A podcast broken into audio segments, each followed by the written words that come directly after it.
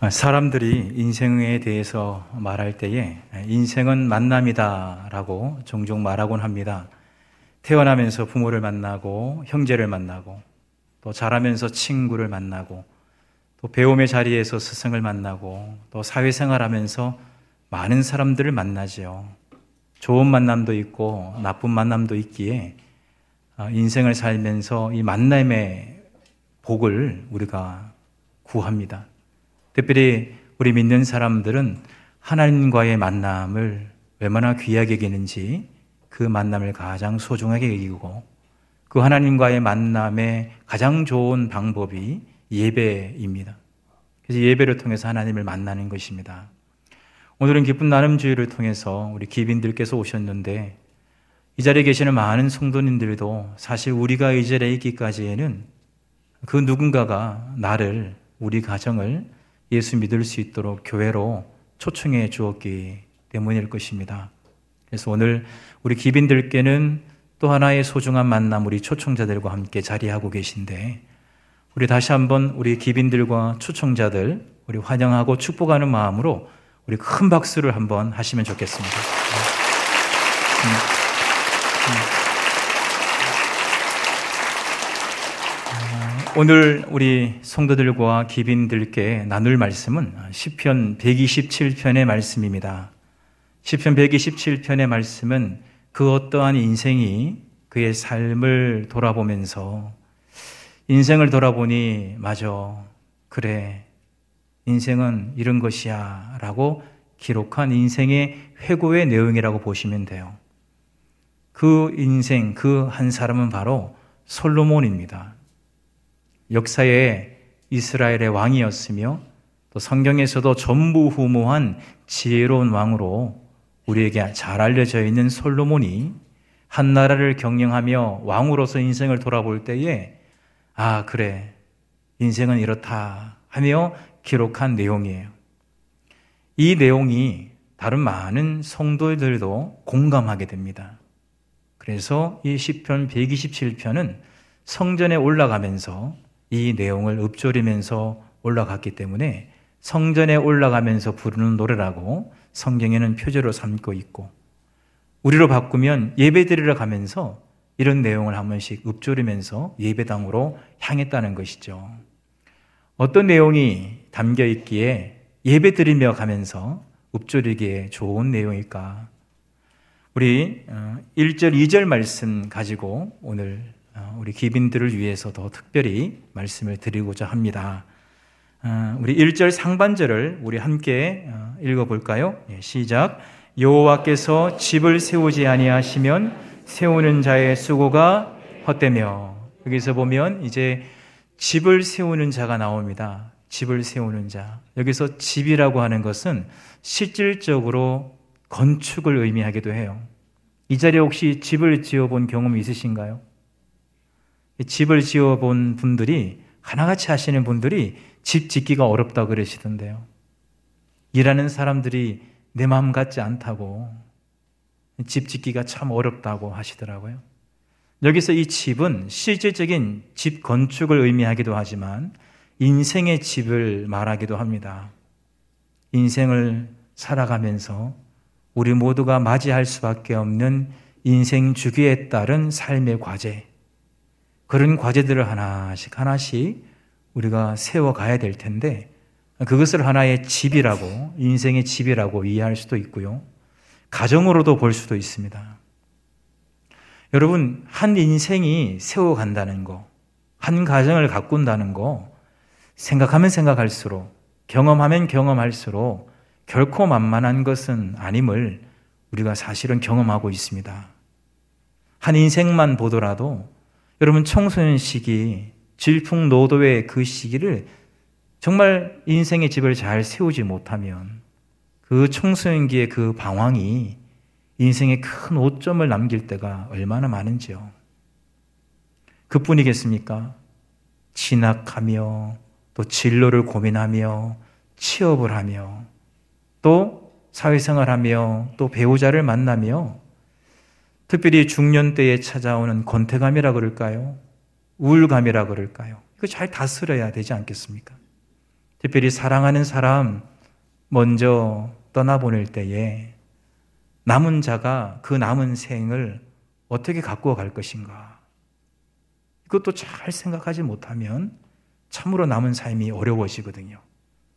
그뿐만 아니라 누구에게나 찾아오는 죽음. 이 죽음을 내가 어떻게 직면할 것인가. 어떤 인생이라도 다 이와 같은 인생의 주기에 따른 삶의 과제라고 하는 이런 문제점을 다 직면하게 됩니다. 이럴 때 인생을 잘 세워가야 되는데 참 쉽지 않은 것이죠. 우리 각 가정들마다 경제적인 문제가 다 있을 것이고요. 또 질병의 문제도 있을 것이고요. 그래도 한 번 사는 인생이기 때문에 내가 인생을 참 보란 듯이 멋지게 한번 살아보리라. 내 가정을 누구보다도 본이 되고 또 아름답게 가꾸어 보리라 결단하면서 한 인생을 한 가정을 열심히 수고하고 애를 쓰실 것입니다.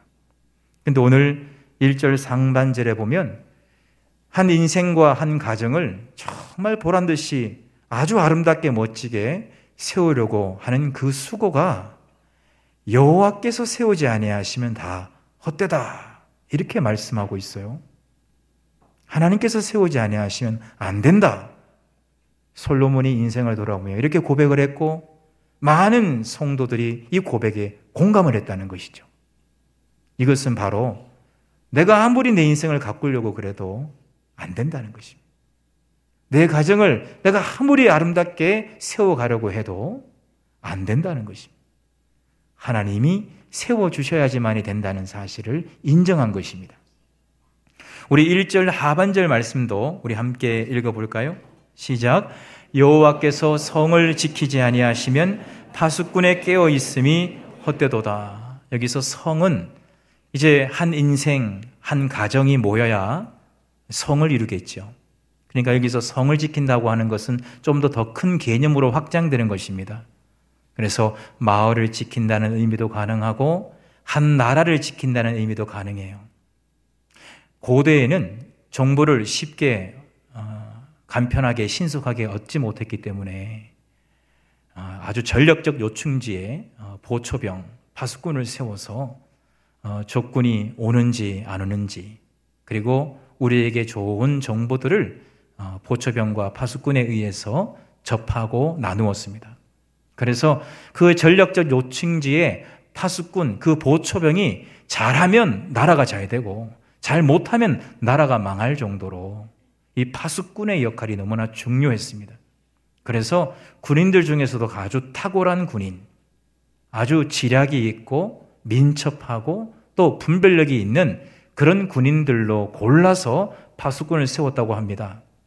만약에 우리가 확보하고 있는 군인 가운데 그런 전략적 군인이 없다면 돈을 주고 용병을 사와서 파수꾼을 세웠다 그래요.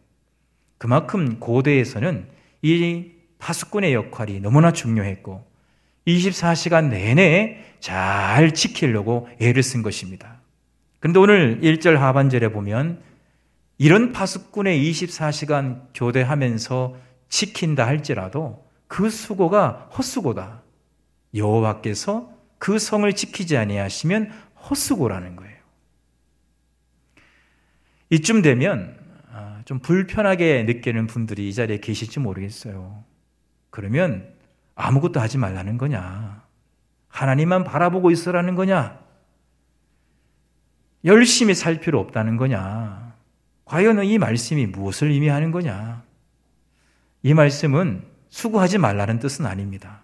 이 말씀을 우리가 자세히 이해한다면 더 수고해야 된다는 것을 깨닫게 되는 말씀이에요. 사실 성경의 지혜와 관련된 말씀을 잘 모아 놓은 모음집이라고 하는 잠언서에 보면 이 게으름과 관련돼서 죄악이라고 말합니다. 좀 더 앉자, 또 눕자, 이제 자버리자. 이런 영적인 나태함과 게으름을 어, 죄악으로 볼 정도로 우리 성경은 부지런하게 살기를 원하고 있어요. 그래서 히브리스에도 보면 처음부터 끝까지 동일한 부지런을 가지고 맡은 일을 충성되게 감당하라고 하는 말씀도 있습니다. 우리 예수님께서 인간의 몸을 입고 오셔서 우리가 가야 할 길에 발자취 그 길을 따라가기만 하면 온전하고 완전하게 인생을 살 수 있도록 우리 주님이 그 길을 제시해 주셨는데 우리 주님의 삶을 보더라도 근면 성실한 부지런한 삶을 사셨습니다. 우리가 나무라고 하는 관점이 아니라 숲이라고 하는 관점을 통해서 전 세계를 들여다보면 그래도 부족함은 있지만 그래도 기독교 나라, 그래도 예수 믿는 사람들이 많은 곳에 가보면 부지런해요. 그래서 여러분, 오늘 이 말씀은 열심히 살지 말라는 뜻이 아닙니다. 열심히 살아야 합니다. 그러나 농부가 귀한 열매를 바라고 그 얼어붙은 동토를 쟁기로 쟁기질을 하지 않습니까? 그 얼어붙은 땅을 열심히 파서 또 평평하게 고르고 이제 시에 따라서 어떤 씨는 땅에 심고 어떤 씨는 뿌리기도 하고 어떤 씨는 중간에 심기도 하고 어떤 씨는 가장자리에 심기도 하면서 그 모든 수고와 노력이 열매 맺기 위해서 최선을 다하잖아요.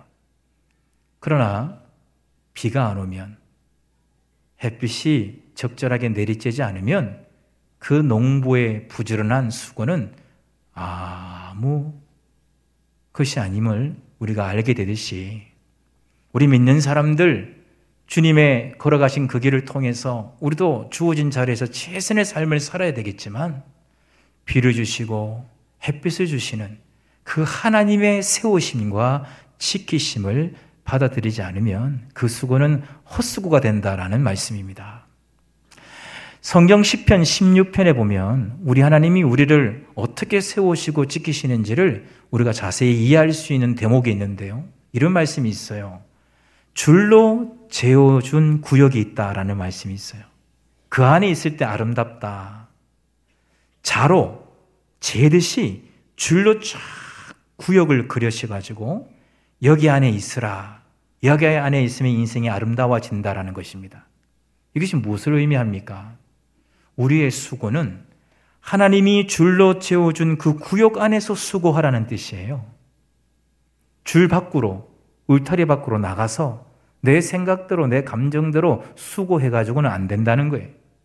아름다운 인생이 되려면 반드시 하나님이 바로 나를 향하신 나에게 딱 안성맞춤에 줄로 재어준 구역이 있다는 것입니다. 그 울타리 안에서 땀 흘리라는 것이죠. 그렇지 않다면 그 수고는 다 헛수고가 된다는 것입니다. 우리가 에덴 동산을 잘 알고 있습니다. 에덴 동산, 행복 동산, 기쁨 동산, 축복 동산. 그 에덴 동산에서 아담과 하와가 왜 쫓겨났나요? 하나님이 선악을 알게 하는 나무 시간을 먹지 말라라고 분명히 선을 그어 주셨어요. 분명하게 선을 그어 주셨어요. 나머지는 임의로 하라. 그러나 이것만큼은 하지 말라고 우리 하나님께서 말씀하셨어요. 그 선을 너무나도 쉽게 넘어간 것입니다. 에덴 동산에서 쫓겨난 것이죠. 축복과 행복과 기쁨을 포기하게 된 것이죠. 그렇습니다. 이 자리에 계신 우리 모두가 오늘 이 말씀을 통해서 꼭 기억해야 될 것은 수고하더라도 하나님이 원하신 지경이 어디인지를 우리가 정확히 알아야 되겠습니다. 여러분, 학생은 선생님 말씀을 잘 들어야 학생이 바르게 됩니다. 깐난 아기가 어머니의 양육을 잘 받아야 잘 성장을 해요. 우리는 하나님이 세상을 창조했다고 믿는 사람들입니다. 원숭이가 진화되어서 사람 됐다고 믿질 않아요. 하나님이 집마다 지은이가 있으니 만물을 지으신 이는 하나님이란 사실을 믿는 사람들입니다. 그렇다면 그 하나님께서 세상을 만드셨을 뿐만 아니라 이 세상을 경영하고 계셔요. 뿐만 아니라 세계가 넓어서 경영하시느라 바쁘셔서 나 하나 관심 없는 것이 아니라 나에 대한 생각이 하나님이 더 많으셔요. 그래서 여러분, 한 직장의 직장인도 그 회사의 올해 목표하는 그 목표에 대한 핵심 지침을 정확히 인지하지 않으면 아무리 수고해도 그 회사에서 인정받지 못하듯이 나를 향하신 하나님의 그 놀라우신 계획, 줄로 지어진 그 구역이 어디인지를 정확히 분별해야지만이 우리의 수고가 헛되지 아니하고 열매가 맺게 된다는 것입니다. 하나님께서 물로 심판하신 이후에 노아의 자손들이 신할 평지에 모이게 되었습니다. 돈을 좀 가졌었나 봐요. 재정이 좀 있었나 봐요. 또 지력과 실력과 능력이 있었나 봐요. 어떤 생각을 했는지 하면 우리 지금 벽돌 또 역청 이렇게 발라가지고 성읍을 짓고 탑을 한번 쌓아보자. 이 탑을 어디까지 쌓느냐? 탑 꼭대기가 하늘에 닿을 때까지 한번 쌓아보자. 이거 돈 있어야 되거든요. 이 지력이 있어야 됩니다. 능력이 있어야 돼요. 이거 엄청난 아이디어를 생각한 거예요. 노아 후손들이 신할 평지에서. 그래서 탑을 쌓는데 진짜 누가 봐도 야 저러다가 저 탑이 쌓아 올라가다 보면 하늘에 닿겠다 할 정도로 멋지게 쌓아 올라갑니다. 재정을 집어넣고 지력을 집어넣고 능력을 투자해서 바벨탑을 쌓아가요. 엄청난 아이디어였지만 우리 하나님은 그걸 원치 않으셨어요. 하나님의 생각 밖의 일을 돈 들이고 시간 들이고 노력한 것입니다.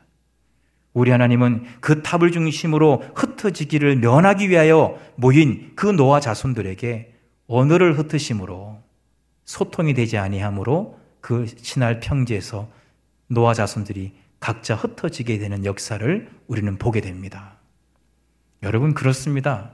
어떤 분 보면 참 아이디어가 좋아요. 재력도 있고 실력도 있고 그래서 열심히만 하면 되는 것 같아요. 그러나 아무리 탁월한 아이디어라 할지라도 하나님이 원하시는 것이 아니면 안 된다. 그것입니다. 왜 믿는 사람들이 형통합니까? 왜 안 믿는 분들이 좀 자충우들이 많으시죠?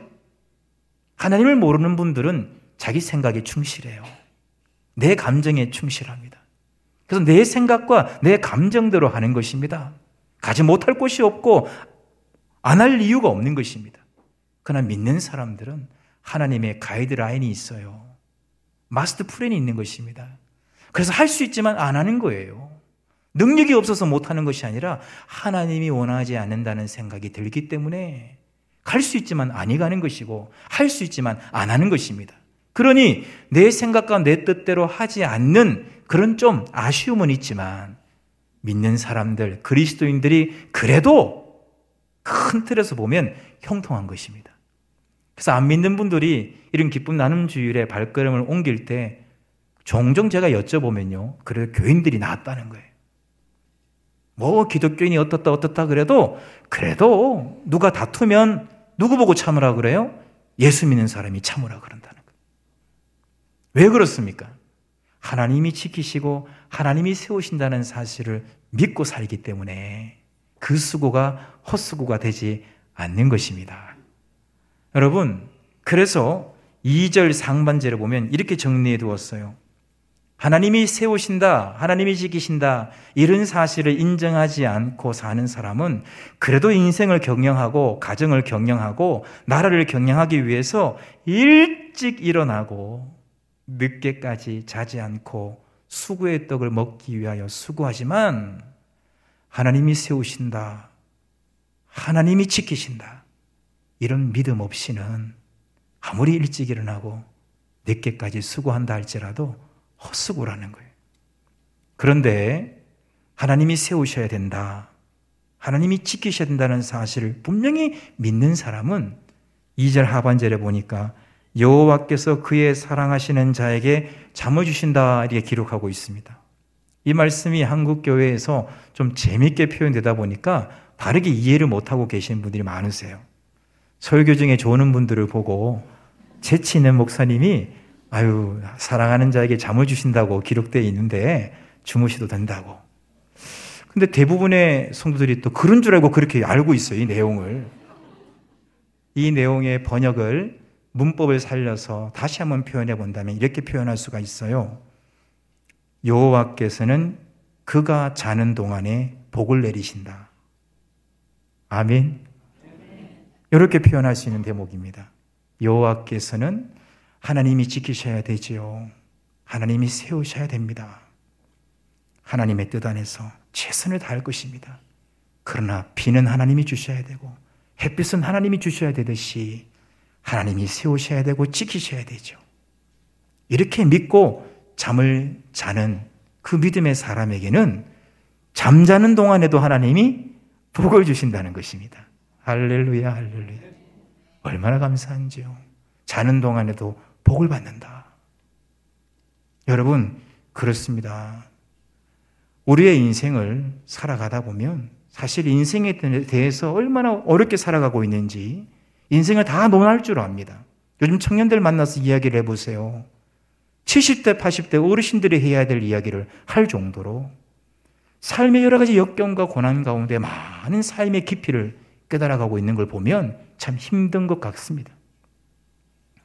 제가 사랑하는 제자 하나가 어, 지방에서 올라와서 열심히 공부하고 대학도 잘 나왔는데 그 전공을 살리지를 못했어요. 취업이 안 돼서. 부모님께 자꾸 손 내미는 것도 죄송하니까 그가 스스로 어, 자취하면서 해결하기 위해서 전공을 살리지 못하고 과외하면서 돈을 벌어서 생활했습니다. 그러면서 계속 취업을 위해서 일감을 찾았어요. 안 되는 거예요. 몇 년째 안 돼. 단 한 번도 합격을 해본 적이 없어요. 근데 갑자기 가까운 친구 하나가 그랬나 봐요. 주류회사, 있죠? 주류회사, 술회사. 지방 소주 회사인데 그 회사에 영업 정직을 뽑는데 한번 내보라고 그러더래요. 그래서 이 친구가 그걸 원서를 낸 거예요. 왜냐하면 너무 힘드니까. 너무 힘드니까. 취업이 안 되고 하니까 일단 가고 보자 이런 마음이 생기지 않겠어요? 냈는데 어떻게 되겠어요? 된 거예요. 그래서 지방 소주 회사에 이제 영업 정직으로 이제 내일이면 이제 출근을 하기 위해서 옷도 새로 사입 준비해 놓고 이렇게. 근데 목사인 저에게 얘기를 하면 또 이제 좀 그럴까봐 해서 이제 생각을 하기를 한 달 후에 월급 받고 선물 사서 목사님 찾아뵙고 선물 드리면서 취업했습니다.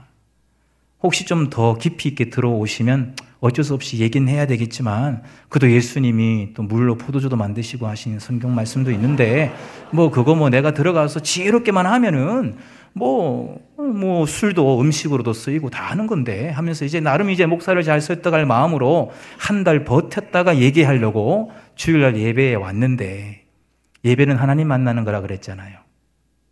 설교 말씀도 그런 뜻, 그런 내용도 전혀 없었는데도 예배 끝나고 나니까 마음에 목사님께 있다는 말씀 드려야 되겠다 싶은 생각이 들었나 봐요. 저를 찾아와서 얘기를 하는 거예요. 여차, 여차, 여차 해서 내일 이제 출근합니다. 제가 그 얘기를 듣고 제가 아무리 100번 생각해 봐도 이 청년이 술을 잘 팔 재주는 없다는 걸 제가 확인했어요. 술을 잘 팔 재주가 없어요, 이 친구한테는. 근데 왜 여기에 가려고 그럴까 싶어서 제가 가지 말라 그랬어요. 가지 마라. 그랬더니 이, 청년이 그걸 딱 받아 먹은 거예요. 그때 눈에 눈, 눈물이 고였어요. 지금 그 장면이 지금 기억하거든요. 그러면서 하는 얘기가 목사님, 지금까지 그 누구도 저에게 가지 말라고 하는 사람이 없었습니다. 다들 어려우니까. 가야 할 길 다 필요 없고, 먹고 살기 힘든데, 뭐 전공이고 뭐고, 일단은 입에 풀칠을 해야 되니까 학교 간 대로 가. 누구도 가지 말라는 말을 한 사람이 없더라는 거예요. 아, 그렇게 얘기하고 나니까 제가 부담이 팍 오더라고요. 어이구, 한 인생이 이제 또 직장 가고 이래야 되는데 또 저 얘기 듣고 그래서 몇 달째, 몇 년째 또 취업을 못하면 제가 뭐 용돈 줄 수도 없는 노릇이고 아, 그날 저녁에 얼마나 제가 기도를 집중했는지 몰라요. 정말 기도를 집중했어요. 그 다음날 아침에 새벽 기도에서 그 청년을 만났는데 처음에는 제 마음에 나도 모르게 피해가고 싶더라고요. 왜냐하면 이 밤사이에 역사가 이루어진다고 지난밤에 가만히 생각해 보니까 목사님의 교과서 같은 이야기를 듣고 내가 안 간다고 했지만은 아이고 내가 진짜 정말 당장 생활이 어려운데 내가 생각을 잘한 건가 못한 건가 이러다가 저를 보면 얼굴이 좀 불편하게 저를 보지 않겠어요? 근데 여러분 제 생각과는 달랐어요. 얼굴이 환한 거예요. 왜 그런지 아십니까? 양복 입고 직장 가야 되는 그날에 손꼽았던 그날에 오히려 기도하러 교회로 나오면서 왜 얼굴이 밝은지 아세요? 지난밤에 그래 내가 조금 어렵더라도 하나님이 지키시고 하나님이 세우셔야 되니까 하나님의 뜻이 있을 거야 하고 믿음으로 잠을 딱 자니까 오늘 설교 제목처럼 잠자는 중에 복을 받은 것입니다. 아멘? 여러분, 이런 경험이 있으시죠? 잠자는 중에 이 청년이 복을 받은 거예요. 육신뿐만 아니라 영혼의 평안을 누린 것입니다. 그 다음날 새벽에 만났는데 이야기하는 것이 정리정돈이 되어 있었어요. 어제보다는 훨씬 더 그 말의 표현이 아주 담대하게 정리가 되어 있었고 더 이상 그 소조 회사에 대한 여지가 없었어요. 그러면서 저한테 물었습니다. 목사님, 제가 솔직히 기도원이라고 하는 곳이 기도하는 곳일 텐데 제가 며칠 가서 기도하고 이런 경험이 없는데 소개 좀 해주십시오. 기도원 소개를 하나 해줬어요. 3일 작정하고 기도하러 들어갔는데 수요일 날, 정확히 수요일 날 전화가 왔어요. 목사님. 지난번에 목사님이 저를 위해서 기도해 주시면서 대학교 직원 같은 그런 교직원의 일을 하면 참 잘할 것 같다고 얘기하신 적이 있는데 기도하는 중에 자꾸 목사님 그 얘기가 자꾸 기억이 나고 그래서 좀 급한 마음에 기도원에서 인터넷으로 좀 검색하는 중에 모 대학의 직원 채용이 있는데 목사님 이번 주가 마감이라고 하니 추천서를 좀 부탁해도 되겠습니까? 아유 그럼 그래서 열심히 추천서 교회 재직 증명서 떼가지고 쭉 해가지고 이제 준비를 해줬어요. 그럼 어떻게 됐을까요? 됐어요. 대학교 직원 되기가 하늘의 별 따기라나 됐어요. 한 주 사이에 팩트 사실 한 주 사이에 하나님이 지금 세우시고 지키시기 위하여 일하고 계셨던 거예요. 그의 경력을 인정해 주셨고 하나님께서. 그러니까 하나님의 생각이 확실하다니까요. 그런데 너무 힘드니까 그렇게 기도했던 애가 갑자기 주류 회사에 술을 팔 재주가 없는 아이인데 한 주 사이에 주류 회사에 갈 거냐? 대학교 직원이 될 거냐? 그 기로에서 믿음으로 하나님이 세우신다, 지키신다 믿고 잠자는 중에 복 받고 믿음으로 기도하는 중에 길이 열린 것입니다. 남 얘기니까 아멘도 그렇게 인색하게 하시고. 여러분, 하나님이 세우십니다. 하나님이 지키셔요. 이 사실이 믿어지면 우리는 무엇이 더 우선순위가 되느냐? 하나님의 생각이 뭘까? 우리 가정을 향하신 하나님의 계획이 뭘까? 과연 뭘까? 여러분, 지금 우리 대한민국이 많이 어렵습니다. 안보도 위태롭고 경제도 위태롭습니다. 우리나라도 저 북한에 대한 대비책이 마련되어 있을 거예요. 미국도 그렇고 중국도 그렇고 러시아도 그렇고 일본도 그렇고 A라고 하는 상황이 벌어지면 이렇게 대처하고 B라고 하는 상황이 벌어지면 이렇게 대처할 거다. A부터 Z까지 중국은 중국대로, 러시아는 러시아대로, 일본은 일본대로, 미국은 미국대로, 우리나라는 우리나라대로 마스터 플랜을 다양한 경우에 의해서 준비했을 것입니다. 그러나 그 마스터 플랜보다도 더 소중하고 귀한 것은 하나님의 계획입니다. 제가 욥기 33장 말씀을 한번 읽어 드리겠습니다. 욥기 33장 15절에 보면 이런 말씀이 있어요. 사람이 침상에서 졸 때, 침상에서 졸 때, 꾸벅꾸벅 졸 때, 그리고 작심을 하고 깊이 잠을 잘 때, 그럴 때 우리 하나님께서는 꿈이나 환상을 통해서 보여준다는 거예요. 왜 그렇게 하시나? 하나님께서 그 사람의 길을 여시고 경고하시면서 두렵게 만드신다는 거예요. 그 꿈을 통해서. 왜? 그렇게 함으로 인해서 그 사람의 행실을 버리게 만들고 그 사람의 교만을 막아주시고 그리고 그 사람의 혼을 구덩이에 빠지지 않게 하고 그 사람의 생명을 칼에 맞아 멸망되지 않게 하기 위해서 어떤 사람이 잠깐 졸거나 잘 때 꿈을 통해서 경고하신다는 거예요. 여러분, 미국, 중국, 러시아, 일본, 대한민국, 마스터 플랜 A 경우, B 경우 다 북한을 대비하고 있겠지만은 이 말씀대로 우리가 기도한다면 여러분, 만약에 오늘 저녁에 우리 하나님께서 김정은 꿈에 나타나서, 예? 이 말씀 그대로 꿈에 나타나서 내 이놈! 그럼 되는 거 아니에요. 그러면 되는 거 아니에요. 김정은이 야, 이 꿈에서 본 이분은 누군가 말이지. 두렵단 말이지. 아, 가만히 생각해 보니 우리 할아버지 김일성, 김일성 일가가 예수 믿었었거든요. 김인승 일가가 예수를 믿었고 복음이 북한에서 남한으로 내려왔잖아요. 김인승 일가가 예수를 믿었는데 그 예수를 끝까지 붙잡지 못하고 진리는 사대, 진리는 팔지 말라 그랬는데 예수를 버리고 공산주의, 인본주의, 유물사관에 빠져서 김정은이 지금 자기가 세상의 주인인 줄 알고 서 있잖아요. 꿈에 우리 하나님이 나타나서 예 이놈 그러면 우리 할아버지 때 우리 친척들이 만났던 그 예수님인가? 어 두렵도다 두렵도다. 내게 심판이 임하고 있는 건가? 아이고 핵이고 미사일이고 다 필요 없다. 나 두려워 죽겠다 두려워 죽겠어. 하나님의 심판이 임박함을 깨닫고 무릎 꿇을 수도 있다는 것입니다. 이것이 뭐 너무 황당한 소설인가요? 여러분, 우리는 눈에 보이는 것만 지키고 세운다고 생각하지만은 여러분 아무리 잘만 잘 만든 비행기도요. 눈 오고 비 내리 비 내리면 비행기가 뜰 수가 없어요. 아무리 좋은 군사력을 갖고 있는 비행기라 할지라도 눈비 오면 띄울 수가 없어요. 띄울 수가 없어요. 우리 하나님이 이렇게 꿈을 통해서도 경고하셔서 나라를 지키시고 세워주시는 분이라는 것입니다. 여러분, 우리가 오늘 결정해야 됩니다. 그렇다. 하나님이 세우신다.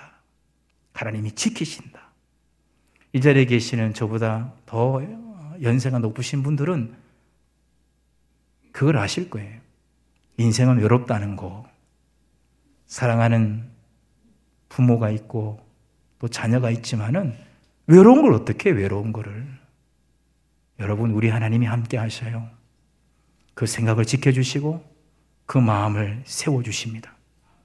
그래서 우리 모두가 하나님이 세우시고 지키신다는 사실을 믿고 그 믿음으로 잠을 자면 자는 중에도 복을 받는 인생이 될 줄로 믿습니다. 기도하겠습니다. 하나님 아버지 감사합니다.